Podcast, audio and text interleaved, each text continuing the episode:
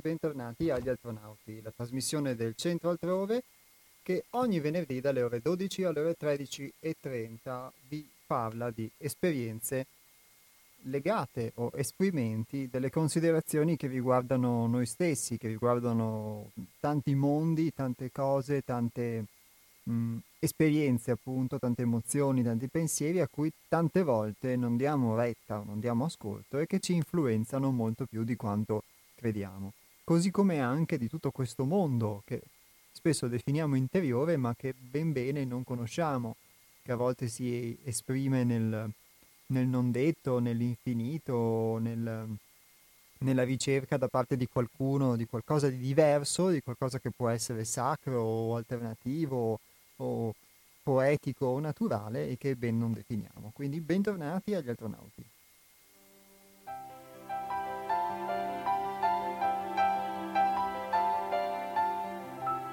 Faccia ai maligni ai superbi, il mio nome scintillerà. Dalle porte della notte il giorno si bloccherà. Un applauso del pubblico pagante.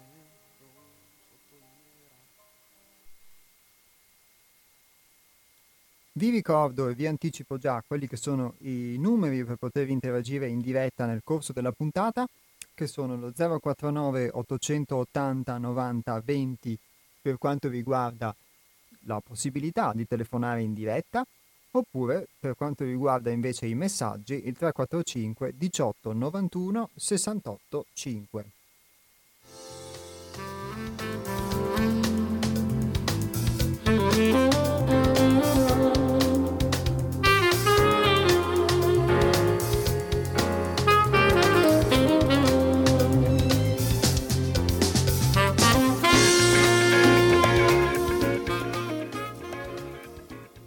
Come vi ricordo anche i riferimenti e i contatti del centro 6 altrove, www.seialtrove.it è il nostro sito, 6 altrove è scritto così, 6 in parola, altrove.it e info chiocciola 6 altrove è il nostro indirizzo email. Noi siamo a Torreglia in provincia di Padova.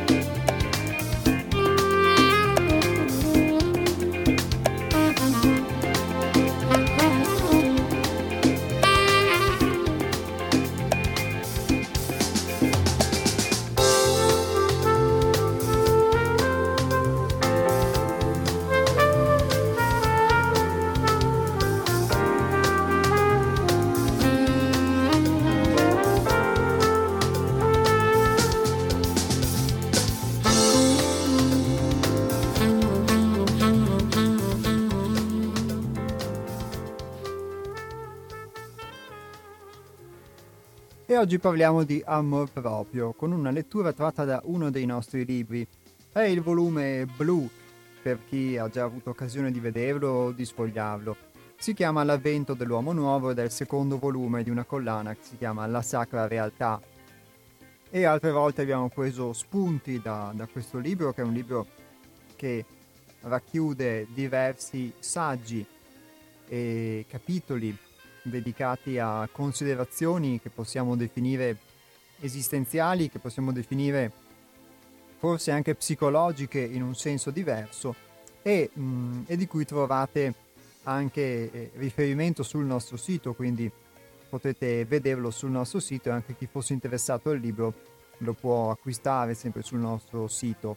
Tra l'altro faccio questa piccola premessa per dire che poi gli eventuali introiti che sono bassi normalmente della casa editrice servono per stampare nuovi libri e per poter quindi in questo modo diffondere il, il nostro messaggio.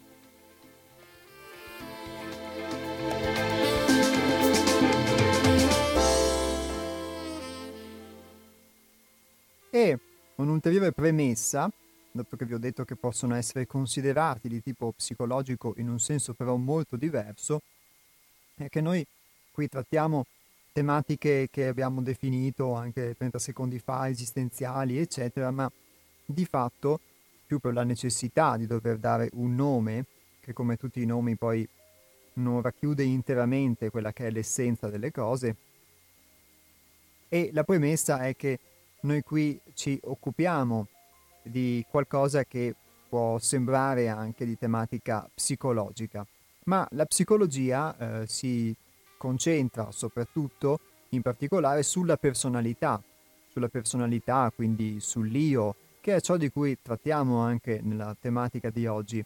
Però il, il, suo, il suo, fine è quello di appunto mh, risolvere o provarci quantomeno i problemi dell'io, i problemi della personalità. E noi quello che invece proponiamo è una visione che possa riguardare l'essenza, ovviamente una visione su cui poi ognuno può eh, eventualmente anche opinare e anche poter eh, sentire, ascoltandosi se risuona con quella che è la sua esperienza, nonché soprattutto eh, affidarsi alla possibilità di verificare attraverso se stesso, attraverso la propria vita, la propria esperienza, quello che ascolta e che viene detto e che eventualmente gli risuona.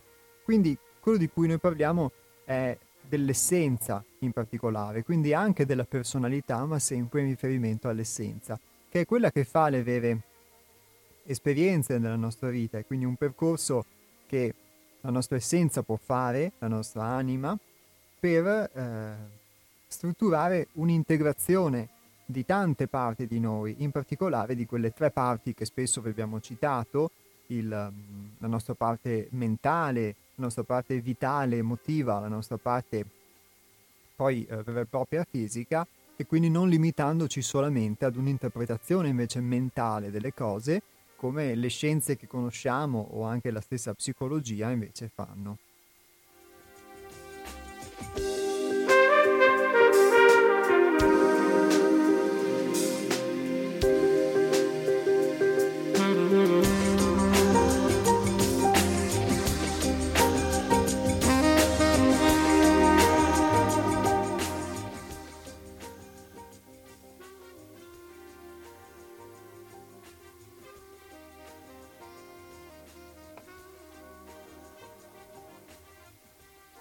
La luce dell'essere, per amore, anima di volontà lo sbocciare della nostra essenza. La personalità è lo sbocciare di un fiore, è il materializzarsi di un'idea essenziale che in potenza contiene un frutto unico nel suo temperamento, il quale, attraverso un processo di condensazione, maturando struttura l'io e le proprie funzioni è il sistema ego. Tale sistema è strumento e indispensabile apparato per l'evoluzione dell'essere umano.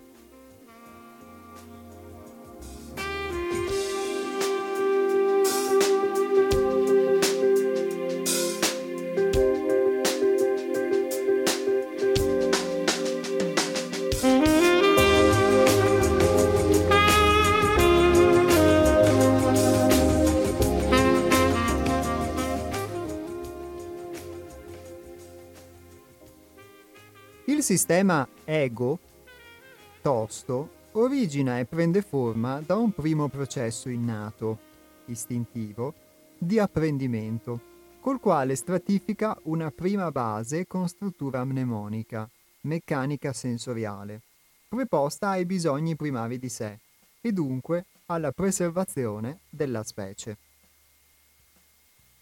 Poggiano poi, su detta struttura, le successive funzioni psichiche necessarie alla vita, costituendosi per gradi. Lo sviluppo sensoriale e volitivo, il sentire emozionale e sentimentale e l'espressione di questi attraverso la parola e infine la formazione mentale con il pensiero logico razionale.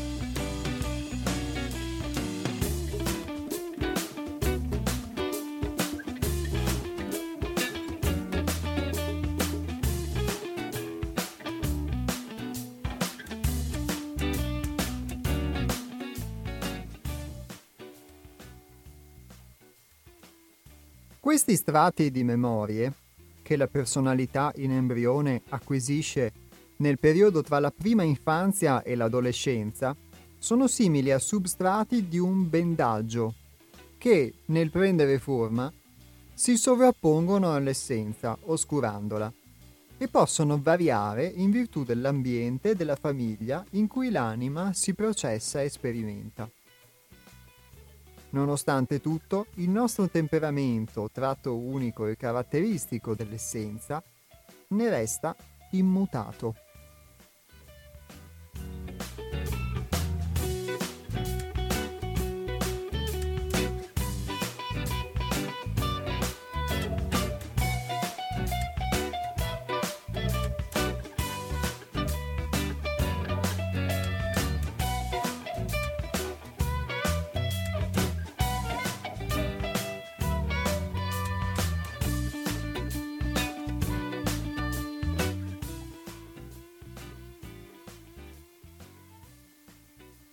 Tali esperienze l'ego trae il proprio miglior adattamento emotivo e mentale,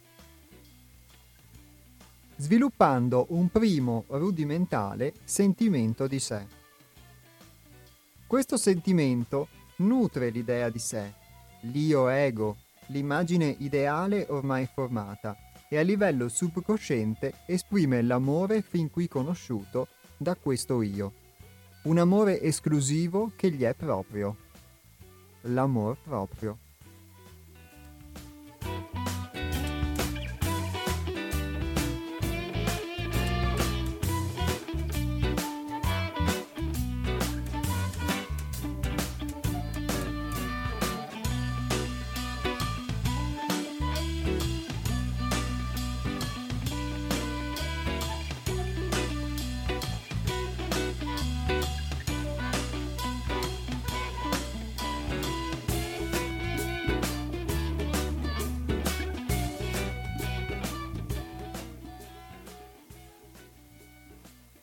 L'amor proprio, affiorato dalla primera attività istintiva sensoriale, influenza massicciamente anche le caratteristiche somatiche del corpo, ovvero la fisionomica, modellandone la forma nel periodo completo di sviluppo con tratti somatici caratteristici che riflettono in modo speculare i moti interiori della struttura caratteriale e quindi dell'intera personalità.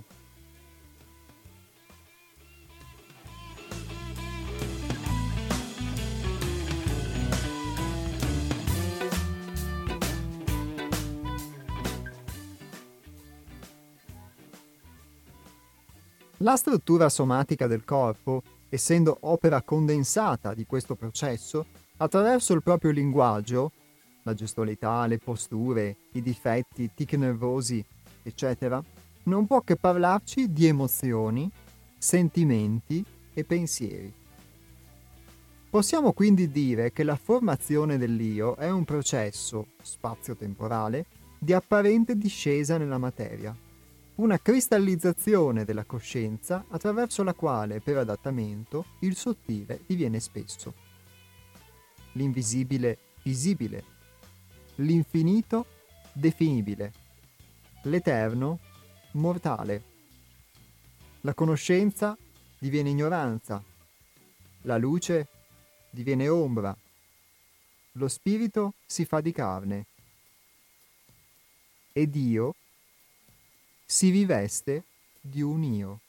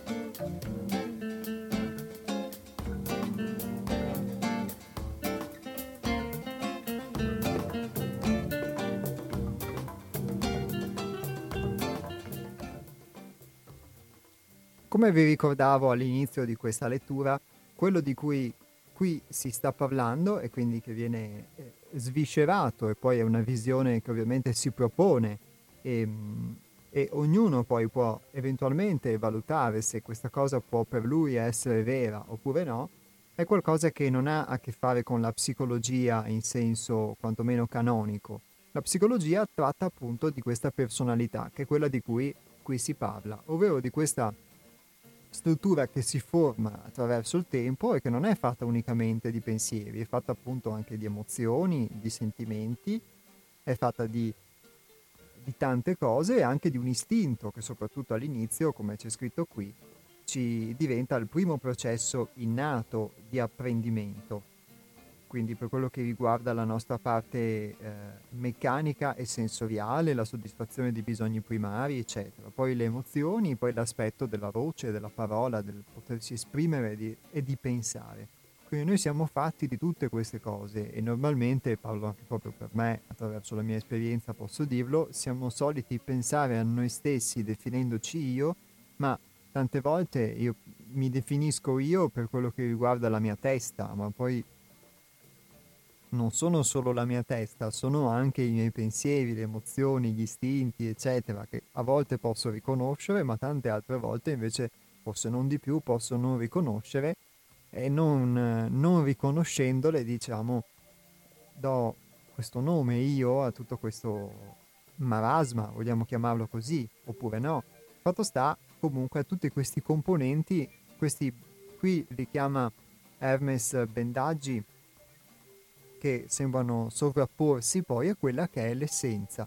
Siccome tante volte noi ne abbiamo parlato della personalità e dell'essenza e quindi della possibilità di esprimersi al di là di quelli che sono i condizionamenti, ma non ci sono solamente dei condizionamenti esterni che noi individuiamo, ci sono anche de- dei modi in cui noi siamo costituiti e quindi questo modo in cui noi siamo costituiti, che ha a che fare con il nostro modo di pensare, eccetera, di fatto risulta questo essere questo ego, questo io, che noi chiamiamo personalità, che è quello di cui si occupa dunque eh, la psicologia, che è però solo una parte rispetto a tutto l'essere e soprattutto eh, non si tocca il, la, la profondità dell'esperienza che viene fatta dalla nostra essenza, che si riveste di tutto questo.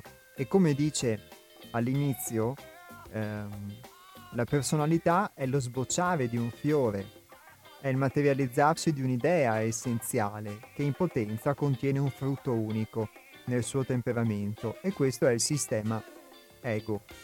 E questo sistema è uno strumento indispensabile per l'evoluzione dell'essere umano. Se questo è il modo in cui noi ci conformiamo e creiamo la nostra personalità, diventa uno strumento di fatto per poter quindi acquisire dei contenuti, formarci, costruirci e di fatto poi poter vivere e fare esperienza nel mondo, permettere alla nostra essenza di fare esperienza.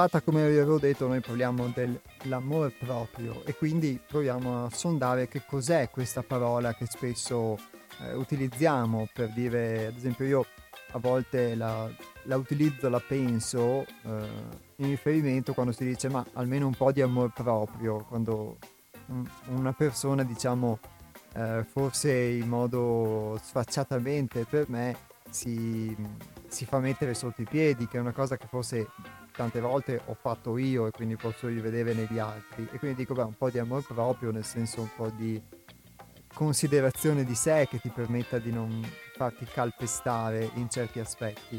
Ma talvolta eh, usiamo le parole in un senso che non è nettamente il loro vero senso. E l'amore proprio quindi qui viene definito come questo come di fatto un sentimento un un sentimento per questa, possiamo dire, cosa, un sentimento per questa struttura che costruiamo nel tempo, che di fatto attraverso le varie esperienze che chiamiamo io o ego, e quindi sviluppiamo una sorta di, sì, eh, amore, e quindi questo amore per la nostra immagine ideale che abbiamo formato di noi stessi. E qui vi ripeto allora le ultime righe lette. Da tali esperienze l'ego trae il proprio miglior adattamento emotivo e mentale, sviluppando un primo rudimentale sentimento di sé. Questo sentimento nutre l'idea di sé, l'immagine ideale ormai formata, e a livello subconsciente esprime l'amore fin qui conosciuto da questo io, un amore esclusivo che gli è proprio l'amore proprio.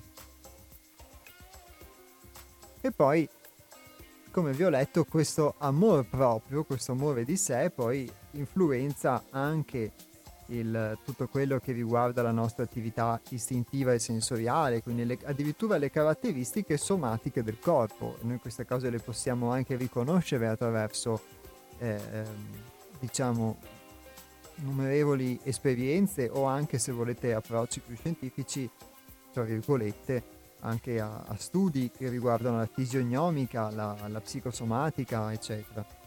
E quindi questo sentimento porta anche a modellare la forma del nostro corpo durante il nostro periodo di sviluppo.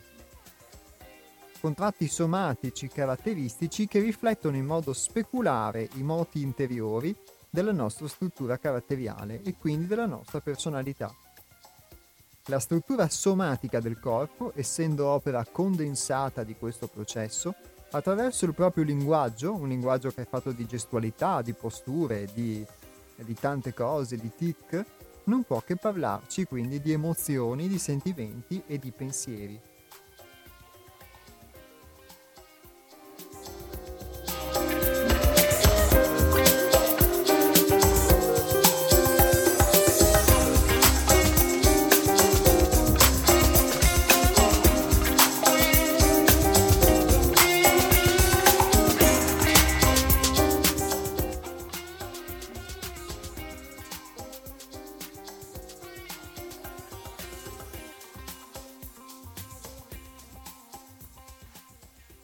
Bene, abbiamo visto che attraverso la conoscenza di sé è possibile ampliare la propria coscienza e che mettere in pratica questo conoscersi permette di essere più flessibili ed equilibrati.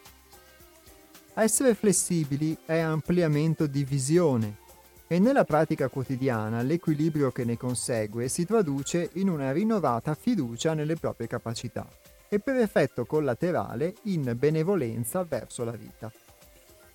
Accrescere la coscienza, ricordarsi di sé, è possibile solo grazie alla conoscenza e allo sviluppo equilibrato dei tre centri energetici, normalmente atrofizzati o utilizzati in modo improprio nell'uomo ordinario. È il buon funzionamento dei centri che permette di ricevere un altro tipo di energia, sintonizzati ad un'influenza di ordine superiore, e questo è possibile solo attraverso la trasformazione della personalità ordinaria e il sentimento di amor proprio ad essa associata.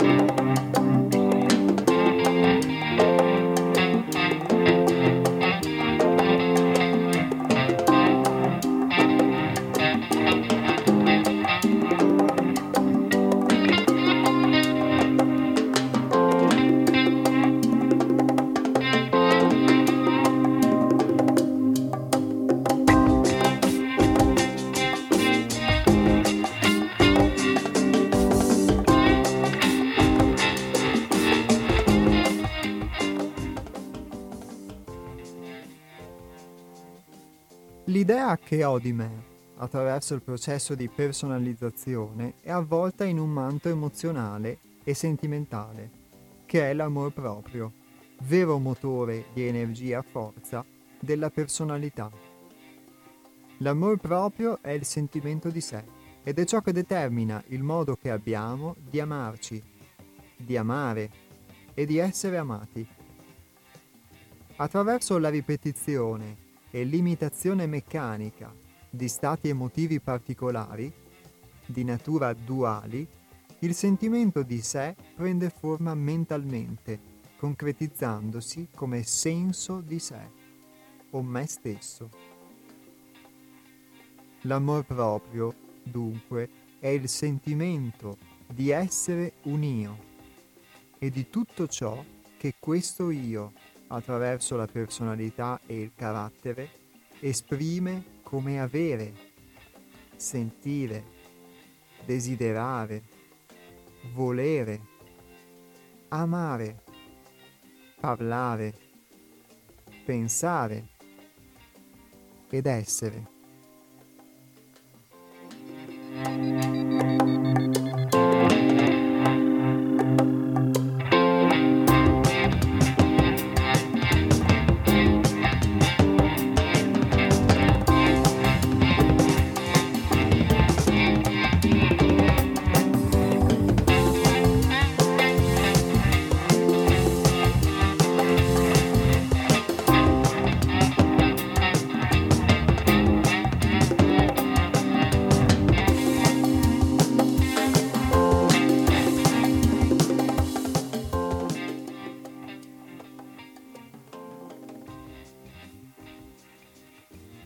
Aperto la possibilità di telefonare per chi volesse farlo, per chi avesse tratto degli spunti da questa prima lettura, da questa prima parte della lettura di oggi e avesse quindi delle eventuali considerazioni da fare, eh, appunti o eventualmente anche domande.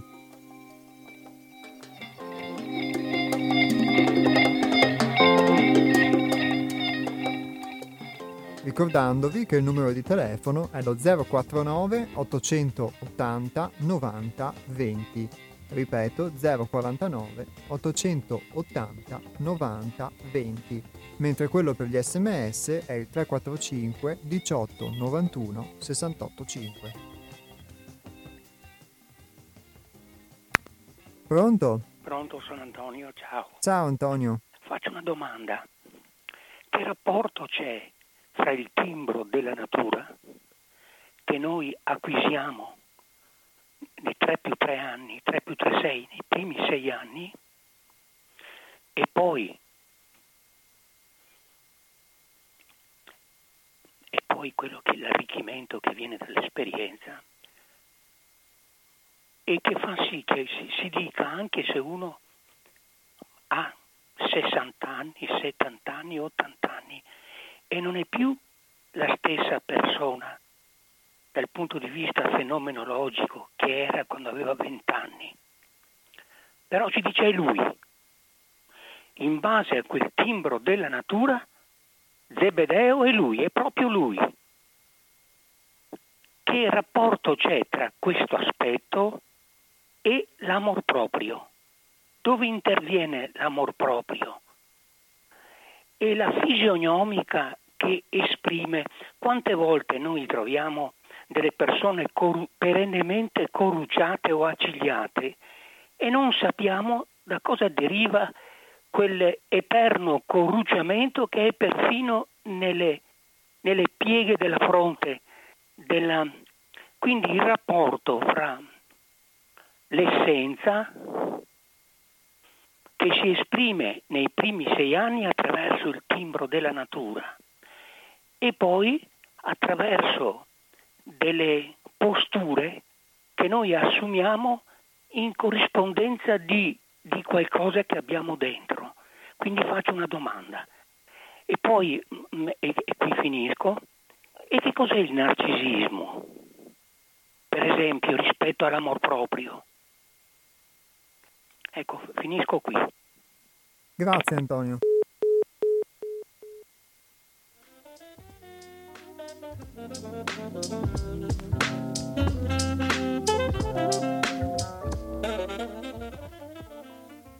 Antonio ha fatto una serie di domande molto interessanti. Allora, cominciamo lui con la prima. Lui ha chiesto quale fosse il che rapporto ci fosse tra il timbro della natura che si acquisisce nei primi anni di vita e fa sì che si possa dire che una persona è lui anche diciamo dopo molti anni, anche verso un'età anziana o più matura della sua vita, quando ha fatto numerose esperienze, questo possono averlo portato a, a mutare anche molte cose di sé.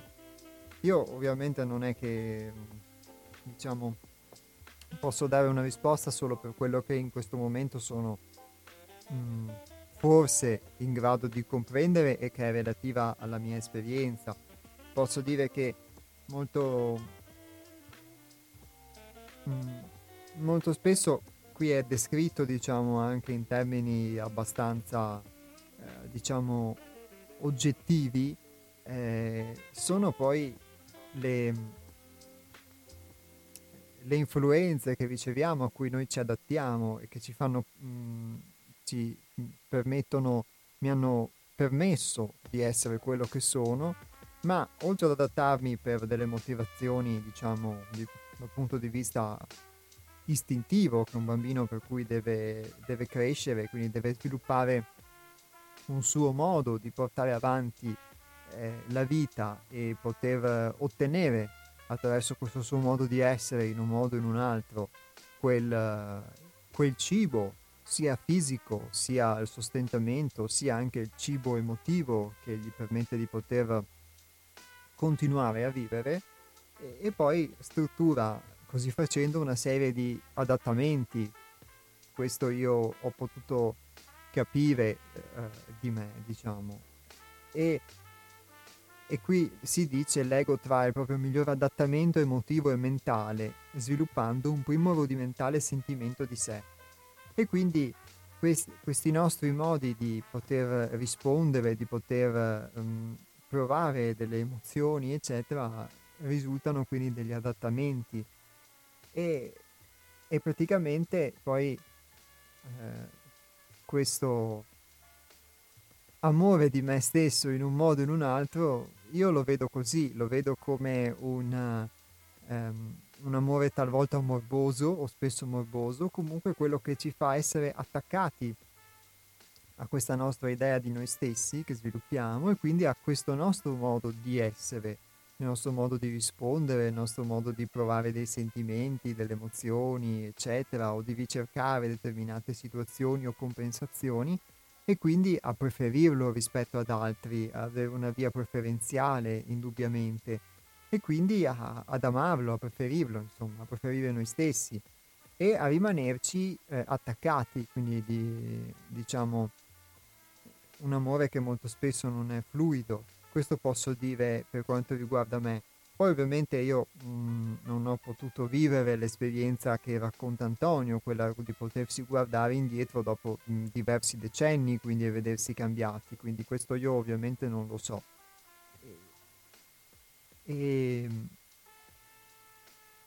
posso immaginare però che il, mm, quello che Antonio chiama timbro della natura, eh, di fatto sia questo adattamento che poi noi chiamiamo timbro della natura forse, e, e quindi questo adattamento che noi sviluppiamo, per cui anche se su tante cose possiamo aver cambiato mh, delle abitudini, questo io posso parlare come vi dicevo appunto in una dimensione esperienziale che dal punto di vista cronologico è minore e, e che riguarda me, ehm, anche se abbiamo cambiato tante abitudini o tante idee o tanti modi di fare, ma di fatto su alcune cose importanti, sul fatto di come, stru- di come sono strutturato, in realtà sono rimasto lo stesso, forse mi sono leggermente modificato, per cui forse questo timbro della natura posso immaginare sia questo e quindi eh, continuo a ritrovarmi, a identificarmi e così possono farlo anche gli altri in, di me in questo timbro. E quello che poi qui si accenna e che vi ho accennato all'inizio è l'aspetto invece della, dell'essenza, che è quello che a monte poi produce l'esperienza, è quello che come vi dicevo eh, rimarca la differenza tra una nostra visione fondata sul lavoro di conoscenza di noi stessi e invece un approccio di tipo più psicologico, che l'essenza sta dietro e quindi stando dietro ci permette attraverso questi che abbiamo chiamato adattamenti, attraverso le modalità di funzionamento dei nostri tre centri, eh, di poter fare un'esperienza. Quindi non c'è una questione simile a quella che spesso viene posta anche dalle filosofie orientali o da una loro interpretazione di abolizione dell'ego, eccetera, ma una comprensione prima di tutto, quindi un lavoro di conoscenza non giudica in questo senso, una comprensione di come funziona questo ente che strutturiamo, che è l'ego, e quindi di questo sentimento che proviamo per questo, per questo nostro, diciamo, senso di identità, a cui, che noi chiamiamo di identità, quantomeno, e ehm, attraverso la conoscenza di questo il poter attuare un qualcosa che ha a che fare non tanto con la risoluzione dei problemi della personalità, che non vanno quindi a mutare questo timbro di natura o questi nostri modi di adattarci, ma attraverso invece un contatto con, uh, con l'essenza, che permettono proprio di integrare quindi queste parti di noi, le emozioni, i sentimenti, eh, i pensieri e, e, i nostri istinti, che invece eh, prima diciamo normalmente sono scisse, non, non, prendiamo in considerazione se non nelle loro manifestazioni. Quindi ehm, il, um, il, timbro di natura io lo vedo, lo vedo così, come questa immagine che noi ci siamo formati, che quindi nonostante i mutamenti possibili di esperienze, di visioni, eccetera, che intervengono nel corso della vita, e che ci portano quindi a migliorare e evolvere, ma che pertanto resta tale. Ovviamente eh, è chiaro che tutto questo riguarda però la nostra personalità a questo punto e non la nostra essenza, cioè il modo, la modalità in cui ci siamo rivestiti.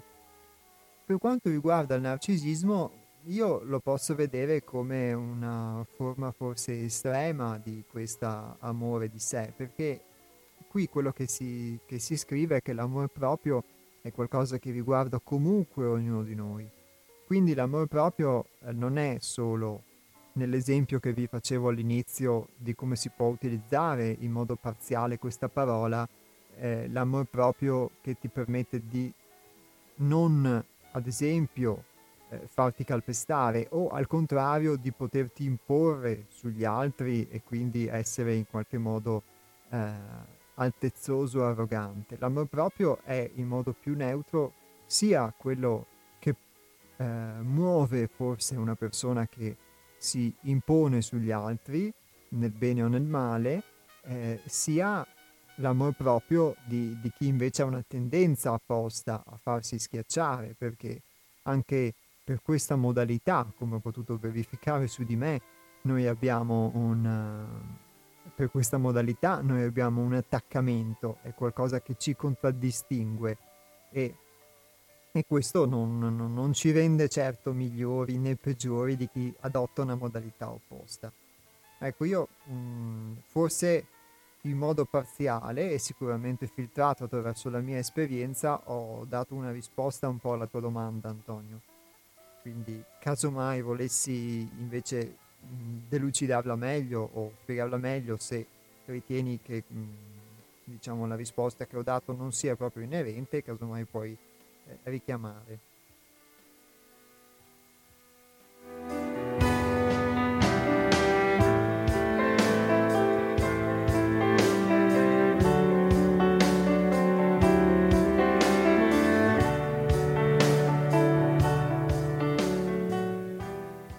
Aggiungendo poi che forse siamo tutti un po' narcisisti, nel senso che l'amor, se l'amore proprio è qualcosa che ci riguarda, ognuno di noi forse può coltivare una forma di narcisismo, può farlo in modo più apparente, quindi noi possiamo uh, vederci riflessi negli altri in questo senso, ma può farlo in modo anche meno apparente, diciamo.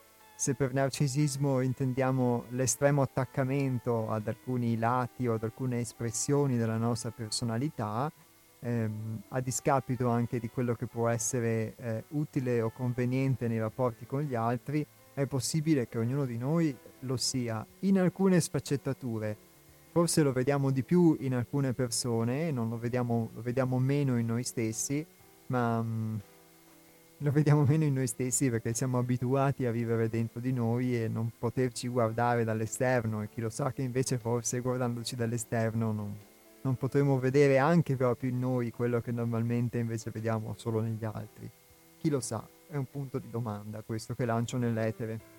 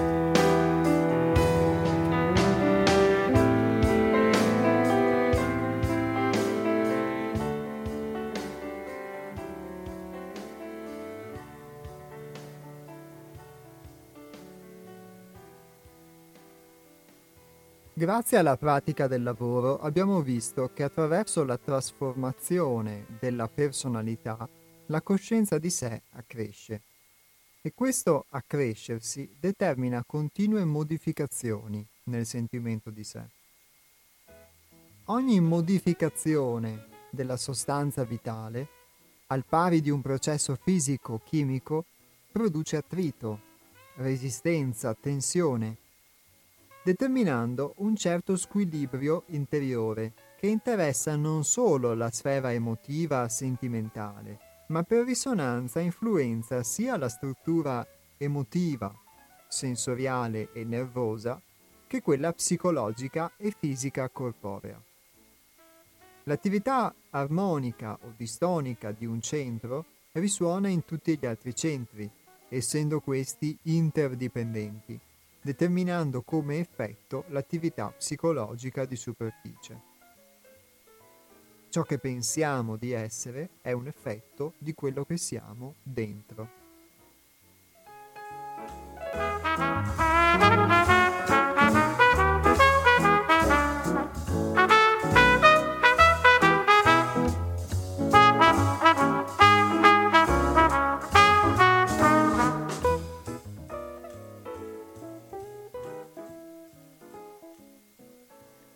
In pratica, attraverso l'esperienza, ogni qualvolta il sentimento di amor proprio associato a questa immagine viene gratificato e riconosciuto, ci sentiamo amati e avviene un'apertura unilaterale in cui gli altri, la vita e il mondo risultano essere buoni e piacevoli. Al contrario, quando questo sistema di credenze e convinzioni si sente rifiutato o attaccato, quindi non amato, l'esperienza viene interpretata come spiacevole. Gli altri e il mondo diventano cattivi e pericolosi e quindi si innesca un meccanismo di chiusura e di protezione, anch'esso unilaterale, basato sulla rabbia se attivo o sulla paura se passivo.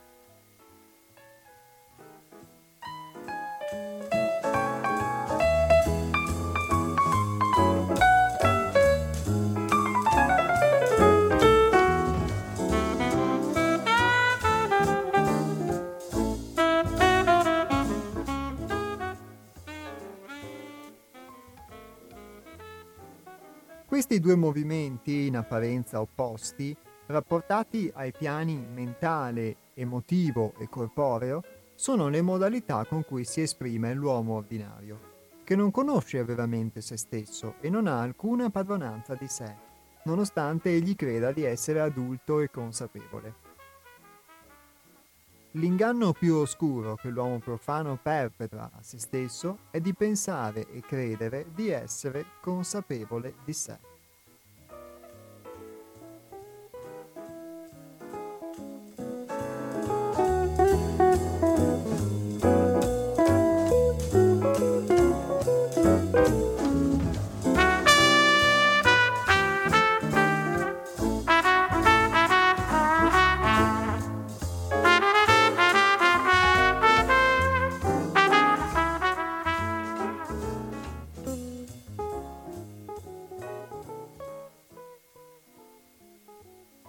Questi sono punti molto importanti che offrono profondi spunti di riflessione.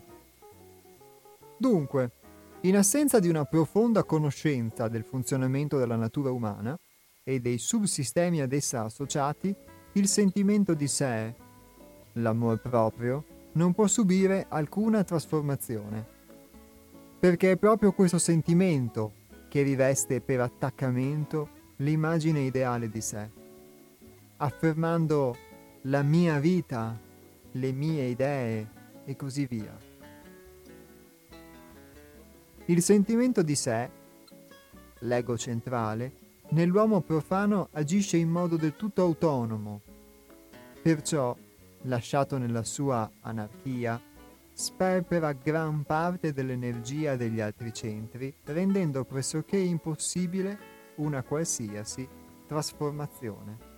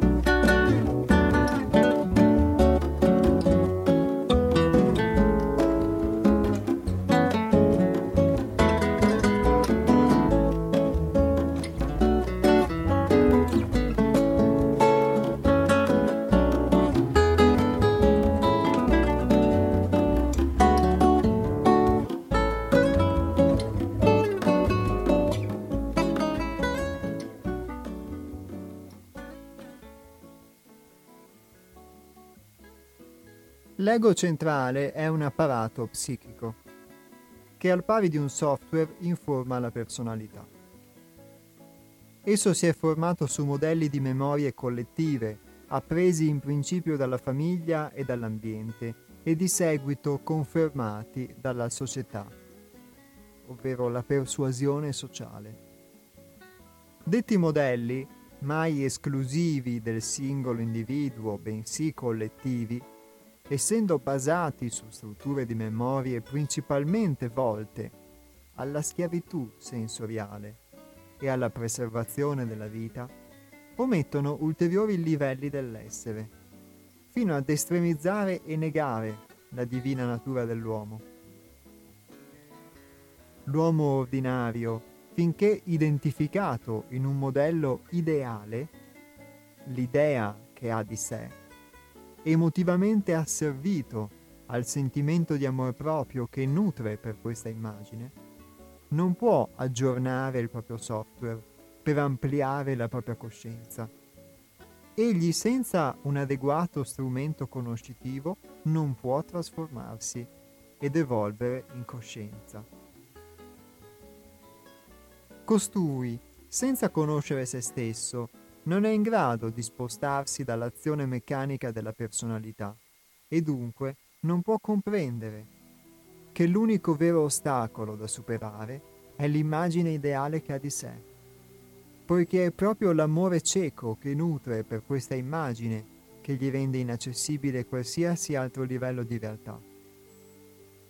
In questo movimento meccanico e unipolare, vige la legge dell'inerzia, della resistenza e della conservazione, per cui, in assenza del polo opposto, non può esserci evoluzione della coscienza.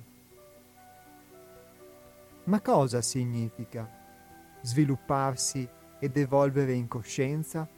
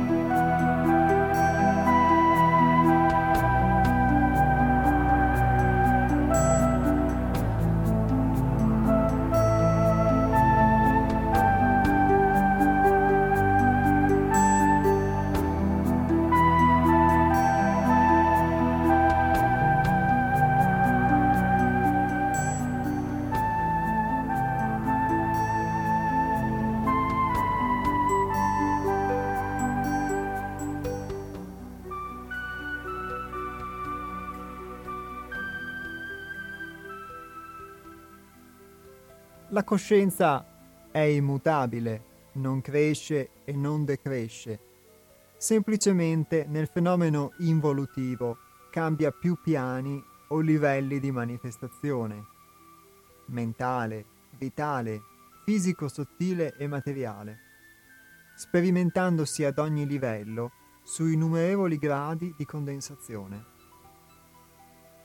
Tutte le cose viventi nei diversi momenti della loro vita non sono che tanti diversi stati d'essere di questo principio e costituiscono le diverse fasi del fenomeno corpo, vita, mente. Tale evoluzione ha gli stessi caratteri per tutte le cose. Ogni cosa nasce, si sviluppa, deperisce e muore. In tale fenomeno si osserva una parabola costituente un miglioramento, seguito da un peggioramento, per cui la parola evoluzione può sembrare inadatta al caso. Però il peggioramento è apparente perché è della sola forma esterna e l'evoluzione è della sola parte sottile sopravvivente alla forma. Allo stesso modo, attraverso queste tappe vitali, si svolge l'evoluzione delle parti sottili dell'uomo l'evoluzione della coscienza, lo sviluppo spirituale a cui ogni ricercatore aspira.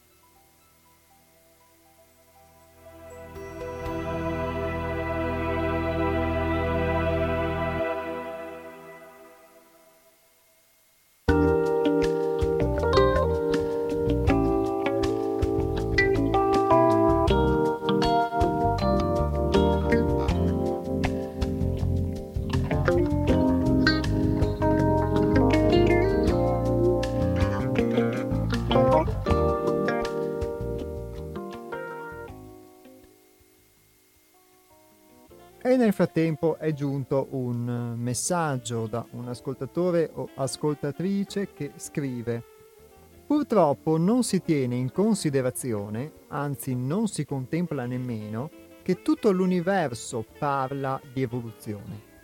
Non solo l'ego, prevalentemente identificato col pensiero.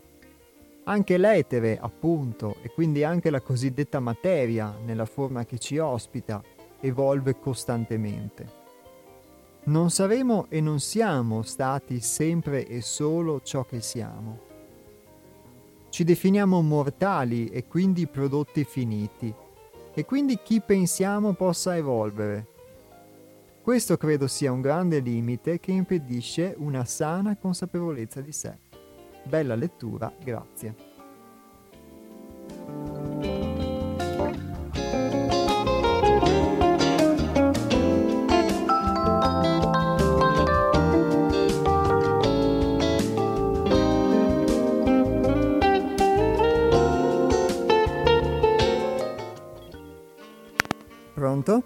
Eh, sono, chiedo scusa se interrompo, interessantissime cose che hai detto, che ho letto, interessanti veramente molto. Volevo chiarire un aspetto perché per essere breve sono stato troppo sintetico. Per timbro della natura non intendo un destino cinico e baro, intendo quella carta di identità personale che si forma nei primi sei anni e che è eh, moltissimo influenzata sì dalla natura, ma anche dall'utero sociale.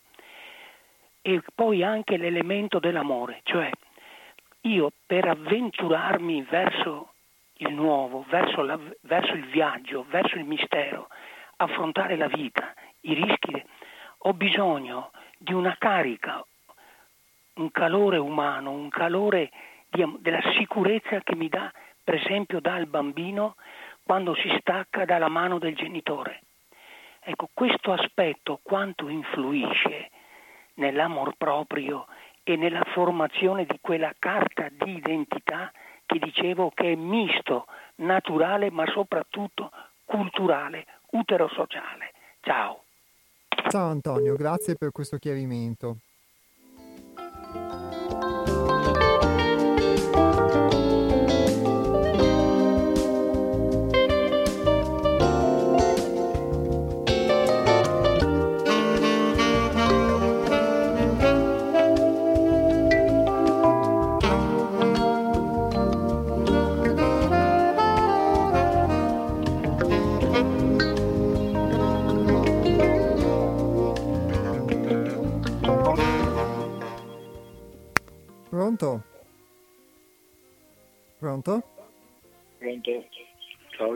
Pensavo che non ero in linea. Ciao Nick, allora, sei in linea. Bentornato. a tutti che liamo dentro sulla natura delle cose, siamo parte, ma non siamo ospiti, siamo protagonisti. Microcosmos con tutti gli effetti Qua siamo venuti per fare un'altra esperienza diretta, però veniamo da una parte superiore. Purtroppo non conoscendo, si chiamano i quattro principi naturali, no? che ci ospitano qua in questa terra, venendo con una conoscenza troppo evoluta dal nostro proprio appartenenza che siamo parte di tutte le cose e non possiamo ignorare. Qualcuno ha parlato di egos. Il mondo sensibile che abbiamo parlato, credenze, convinzioni, realtà empirica, disse un filosofo greco, e punti di vista, opinioni, immaginazione, infinita. Allora, perché Egos tirano vuole dominare? A cosa? Può ignorare che è parte integrale di tutte le cose e altri parte integrale di tutte le cose? Non c'è nessun superiore. Abbiamo da fare delle cose troppo strane. Cosa vuole dimostrare l'Egos? Che è capace in tecnica per sentirsi che è stato lui che ha prodotto quel strumento e detto che ci servono tanti strumenti per vivere. Ma siamo noi produttori. Egos ha dato licenza a qualcuno usare per altri esseri. L'uomo non deve usare un altro, è conto di tutte le cose naturali. Quando parliamo che natura è la fine, l'uomo corrompe, natura corregge. Persino fa ignorare regolatori fisici. E dentro non può scappare. Il linguaggio convenzionale che hanno stabilito le regole, quando una regola reca danni, un solo simile che vive non in questa terra, in tutti gli esseri, ogni forma del pensiero che noi, che non è proprio, proprio che viene proprio da intelletto, che è il capo energia superiore di tutte le cose, ti diranno che gli altri no, non hanno le mani per la lavorazione del pensiero, per dare la forma a quel che pensano. A tutte le cose. Ah, sì. Mi, mi permetto, non ho, non ho capito il... com- Ma è una trasmissione splendida, bellezza. Noi siamo parte di tutte le cose, qualcuno è uscito fuori, capito? Fuori delle cose. C'è in arrivo, come si dice, lo usano la parola apocalisse o quanto, il primo movimento, ti dicono che dobbiamo curarti con la terapia neurale e tutte le cose. Non si può vivere in questa terra così, Amos. Cominciamo dalla moneta, Va bene Nick, facciamo la banca popolare e vedrai dopo tre mesi cosa succede. grazie, sai, alla Si prossima. bloccano le attività illecite Buon pomeriggio, buona giornata, grazie e mille. dobbiamo passare tante cose. Ciao.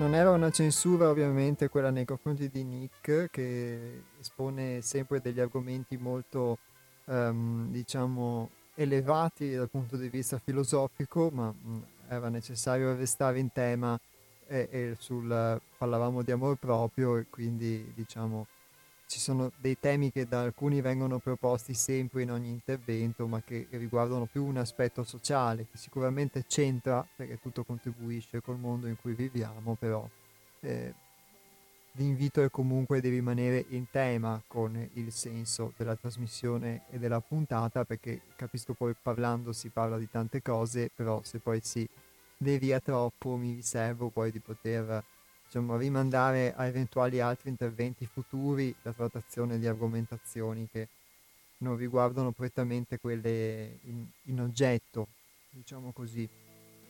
E invece eh, colgo l'occasione per ehm, quindi eh, riprendere la domanda che aveva fatto eh, Antonio, che quindi ha precisato che per timbro di natura che- a cui si riferiva nella sua domanda di prima, il, ehm, lui intende quella carta d'identità personale che ci è data dall'influenza sociale e quindi qui intervengono anche diciamo, le argomentazioni di Nick, ma anche da quella necessità di acquisire quel calore umano, lo dice lui, che ci sprona poi a muoverci in direzione delle esperienze della vita. Io credo che ci si possa trovare un corrispettivo di quello che dice Antonio o una spiegazione anche in, eh, in questa frase che ora vi rileggo, le- letta nel corso di questa mh, lettura di oggi. In pratica, attraverso l'esperienza, ogni qualvolta il sentimento di amor proprio associato a questa immagine, ovvero la nostra immagine ideale, viene gratificato e riconosciuto, ci sentiamo amati e avviene un'apertura unilaterale in cui gli altri, la vita e il mondo risultano essere buoni e piacevoli. Al contrario, quando questo sistema di credenze e convinzioni si sente rifiutato o attaccato, quindi non amato, l'esperienza viene interpretata come spiacevole. Gli altri e il mondo diventano cattivi e pericolosi e quindi si innesca un meccanismo di chiusura e di protezione, anch'esso unilaterale, basato sulla rabbia o sulla paura. Io mi ci ritrovo ovviamente per una verifica intercorsa in tutti questi anni in, in questa cosa qui e mi ritrovo ancora comunque a dover molte volte ehm, diciamo in modo più palese o più occulto comunque ricercare quella forma di riconoscimento o gratificazione altrui che poi ti dà la possibilità appunto di aprirti o viceversa ti chiude se non è corrisposta a questa immagine ideale. Quindi questa precisazione di Antonio mi ha dato la possibilità di, di rileggervi questo pezzo che è molto importante secondo me perché tante volte eh, quando mi sento eh, gratificato, quando vedo o, o vedo che la, la, realtà che creo o che mi può essere confermata dalle persone o dai fatti secondo me, interpretati secondo me, corrisponde all'idea che ho di me, l'idea anche eh, buona o bella diciamo di me, allora si produce in me questa apertura e questo senso di gratificazione che poi è, è credo sia anche quella amore, quella, il calore umano a cui si riferisce Antonio. E viceversa invece eh, posso provare una reazione quando questo non avviene, che può essere o di paura di chiudermi oppure viceversa di arrabbiarmi.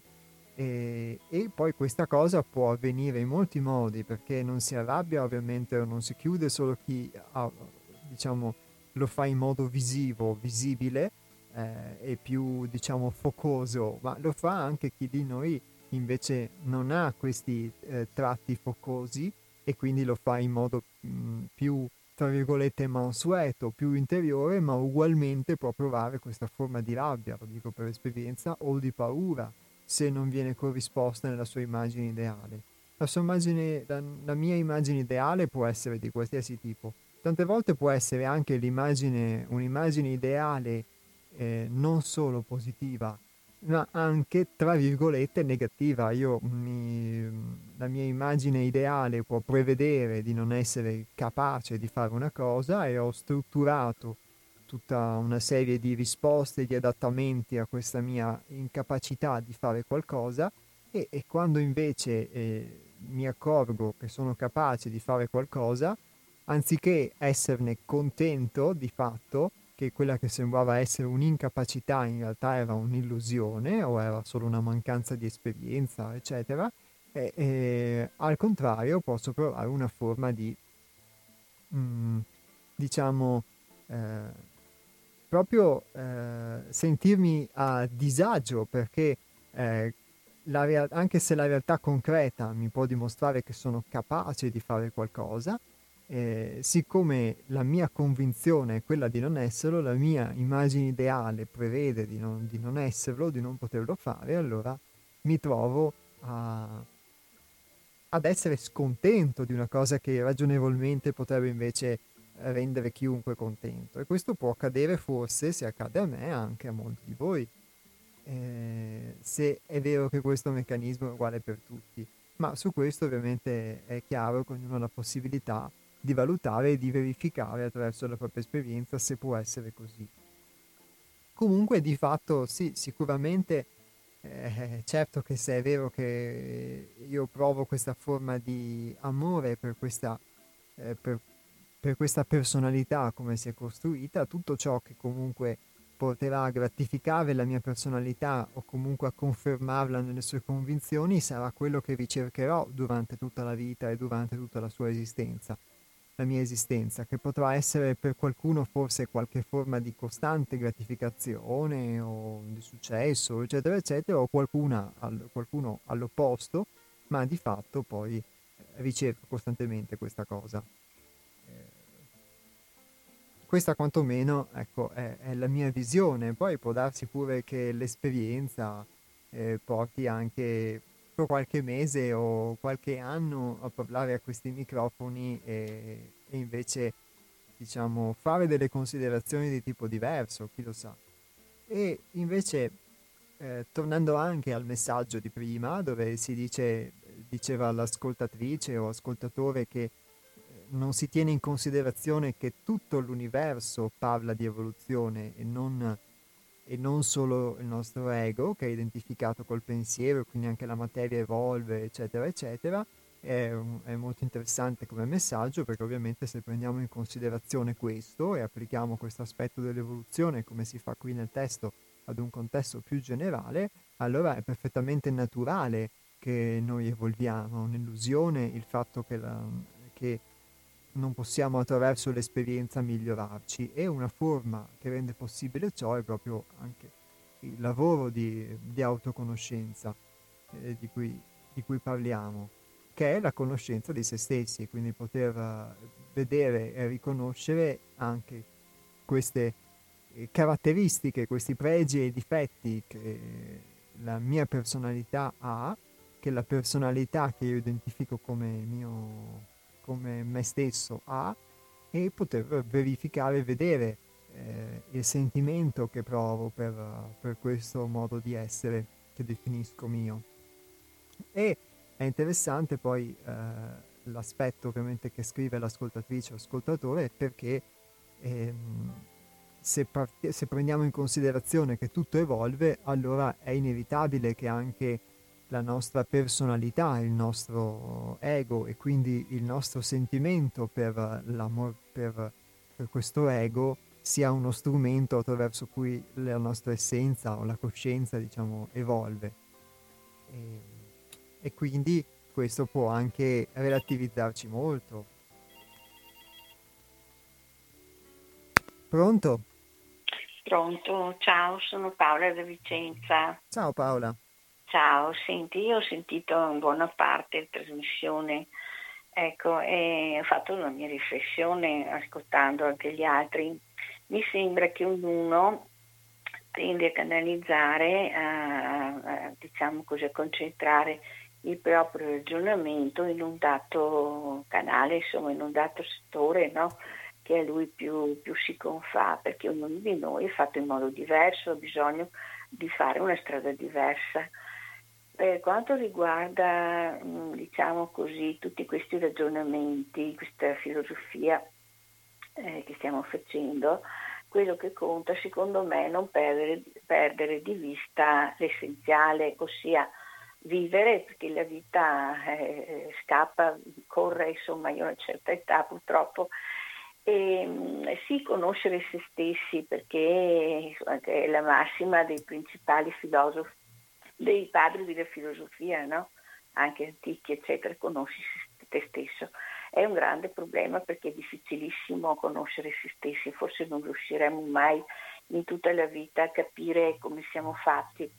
Ma io salterei più alle conclusioni, no? nel senso che eh, amor proprio, sì, volersi bene nel modo giusto, ma poi riferendomi anche alle telefonate degli altri ascoltatori che hanno parlato di utero sociale, di, eh, di formazione della personalità entro sei anni, no, io direi che ho un'opinione un po' diversa, ossia che mh, intanto siamo in continua evoluzione, come dicevi appunto riferendoti al messaggio di poco fa, tutta la vita noi ci formiamo, quindi è una continua crescita, non c'è un limite continuiamo a crescere per tutta la vita, a migliorare, espanderci, a crescere proprio. Insomma.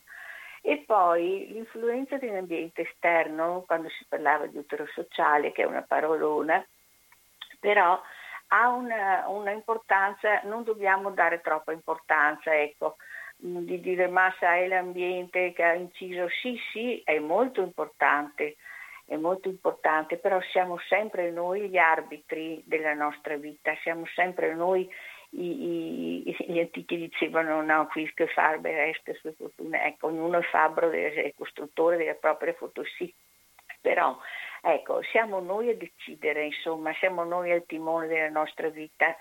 E alla fine quello che ci è stato dato all'inizio si parlava di timbro della natura alla fine rimane la radice, eh, come siamo stati costruiti rimane, perciò dobbiamo mai scoraggiarci, tornare, alla, tornare alle origini, avere fiducia di tutto quello che, che, che siamo, che siamo stati, quello che ci è stato dato insomma, all'inizio della nostra vita e lavorare su quello, lavorare su se stessi. Eh, questo sono quello che io penso. Io forse sono stata troppo prolissa, scusami, ti ascolto. Ecco. Ciao, grazie, grazie mille Paola, grazie, alla prossima.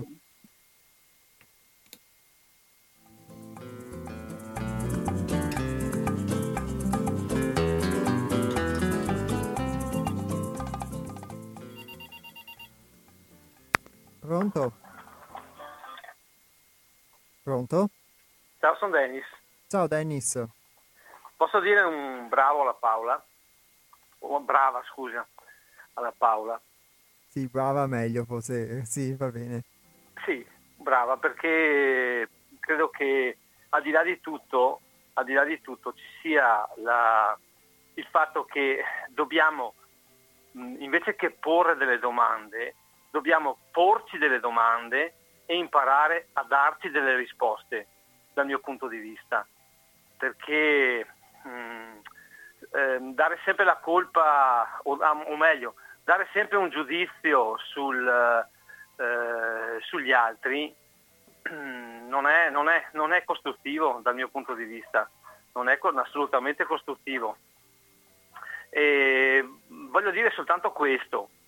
Eh, quando ci sono dei casi eh, eh, clinici mh, dopo un incidente, dopo un grave incidente, eh, dove non viene compromessa naturalmente la, la, la, il fatto che il sangue arrivi al cervello, no? ma ci sono delle compromissioni ehm, a organi interni. Eh, adesso mo- molti eh, eh, scienziati della medicina, lo dico in maniera ironica, cos'è che fanno? Portano il, il, il corpo a, a una, eh, provocano una, far, farmacologicamente eh, il coma, cioè tolgono la, la coscienza, tolgono, tolgono la, il condizionamento che eh, è imposto dal, dal, dalla nostra coscienza al corpo, perché in questa maniera in questa maniera il corpo, senza, senza dei condizionamenti, eh, lavora molto meglio e fa, e fa, sì che si risolvano que- gran parte dei problemi. Eh, ricordo che i seguaci di Ippocrate dicevano il meno è meglio e non a caso, non a caso, il meno è meglio, cioè meno si influisce sul proprio corpo attraverso i condizionamenti esterni, non so se riesco a spiegarmi, eh, meno si condiziona il nostro corpo, me, più si lavora in maniera naturale e meglio è. Va bene, grazie Dennis, ciao. Ciao, vi saluto tutti quanti.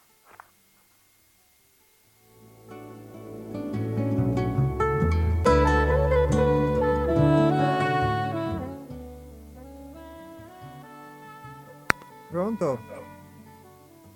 chiedo scusa ragazzo, un piccolo intervento. Piccolo, sì Nick, abbiamo poco Nessun tempo. movimento non arriva nell'anima, al contrario, è l'anima che governa tutta materia, compreso il corpo fisico, ogni cellula.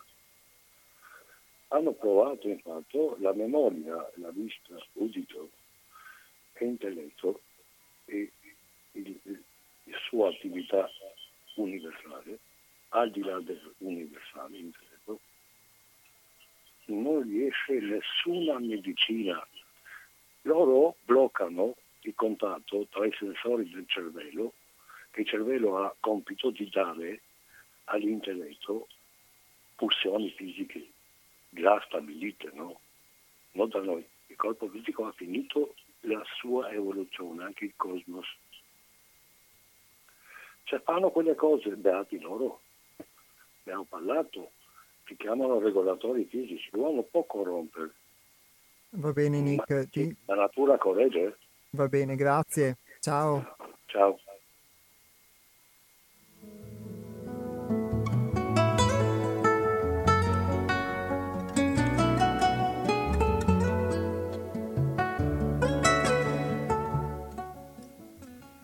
Allora, torniamo al tema della puntata e mh, approfitto quindi dell'intervento di Paola che mh, ha detto appunto, ha invitato con un, un messaggio diciamo positivo a, ad avere fiducia e al fatto che siamo, ha ribadito il fatto che noi siamo arbitri secondo lei della nostra esistenza e questo sicuramente è, è, è vero, è bello, mi permetto di aggiungere che poi un, tutto ciò di cui diveniamo comunque consapevoli ci permette poi di poter esserlo meglio però e quindi anche le influenze sociali sicuramente non sono forse qualcosa che ci cade addosso come un macigno, qualcosa che ci permette anche di fare esperienza, di lavorare, ma di cui se diventiamo eh, consapevoli abbiamo uno strumento, una possibilità in più poi per poter essere arbitri, perché altrimenti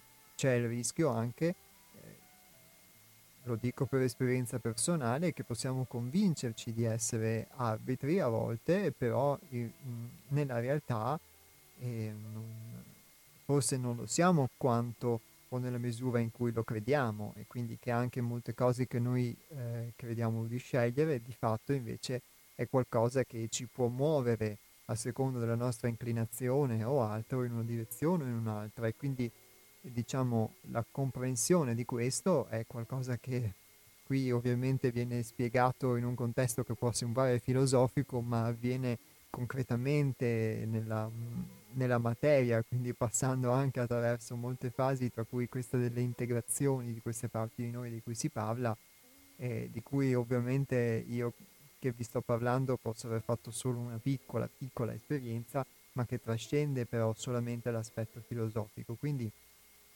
diciamo, cominciamo da noi stessi.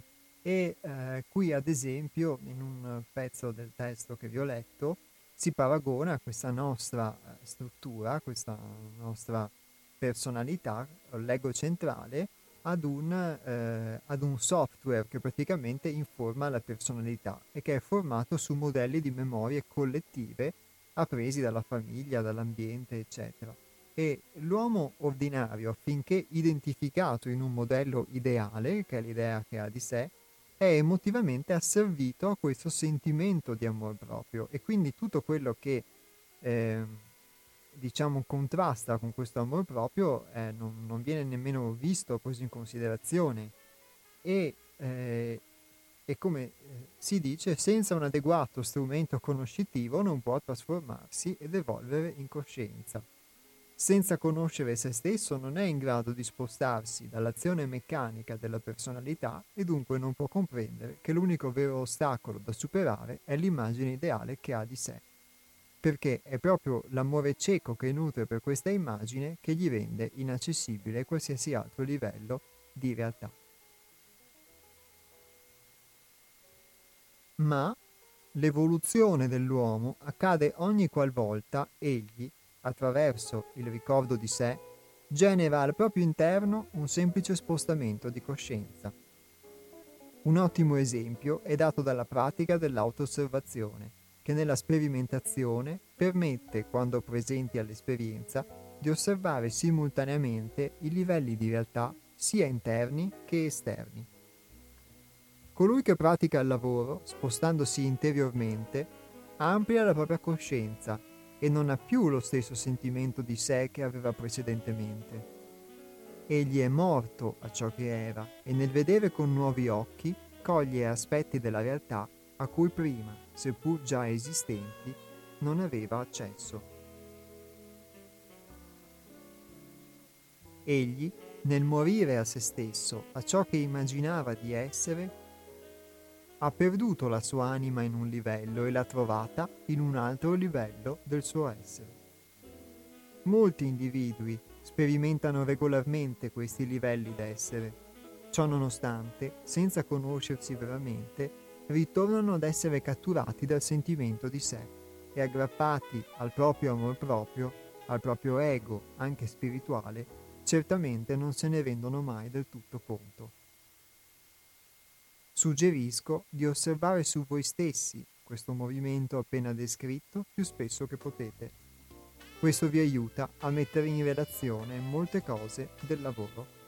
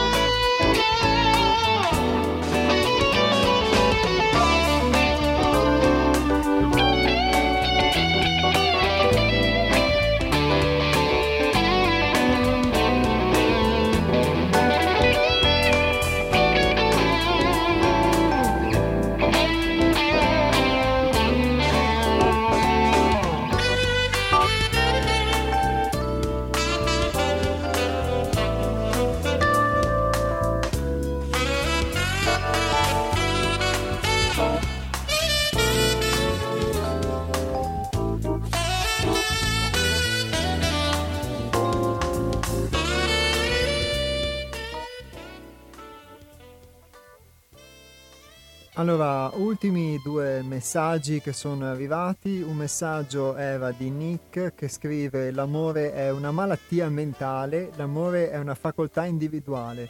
Chi non lo possiede fa il mendicante e va a cercare alle porte di altri. Invece Dennis scrive: Noi possiamo essere arbitri della nostra vita, ma se deleghiamo le nostre scelte a chi ci sfrutta, soprattutto nelle sfere più intime, vabbè, eh, insomma, credo che la trasmissione abbia risposto ad entrambi i commenti.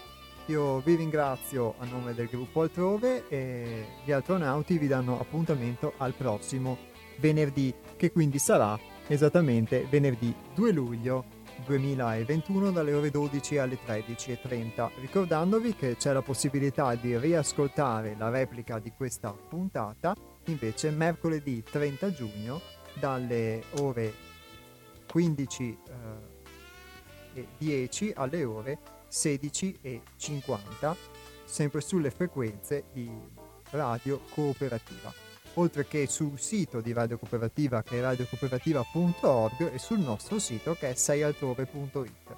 Il brano che vi ho letto a sprazzi nel corso di questa puntata, intervallandolo ai vostri interventi e ai, ai commenti tratti dall'esperienza che ho vissuto nel gruppo in questo, in, questo periodo, in questi, questo tempo, è tratto dal libro L'avvento dell'uomo nuovo, la sacra realtà, lo trovate sul nostro sito seialtrove.it e chi lo volesse acquistare lo può fare anche al prezzo simbolico di 10 euro e aiutarci così a poter stampare nuovi libri attraverso cui proporre degli spunti di riflessione utili non soltanto a noi, auspicabilmente, ma anche a voi che siete in ascolto.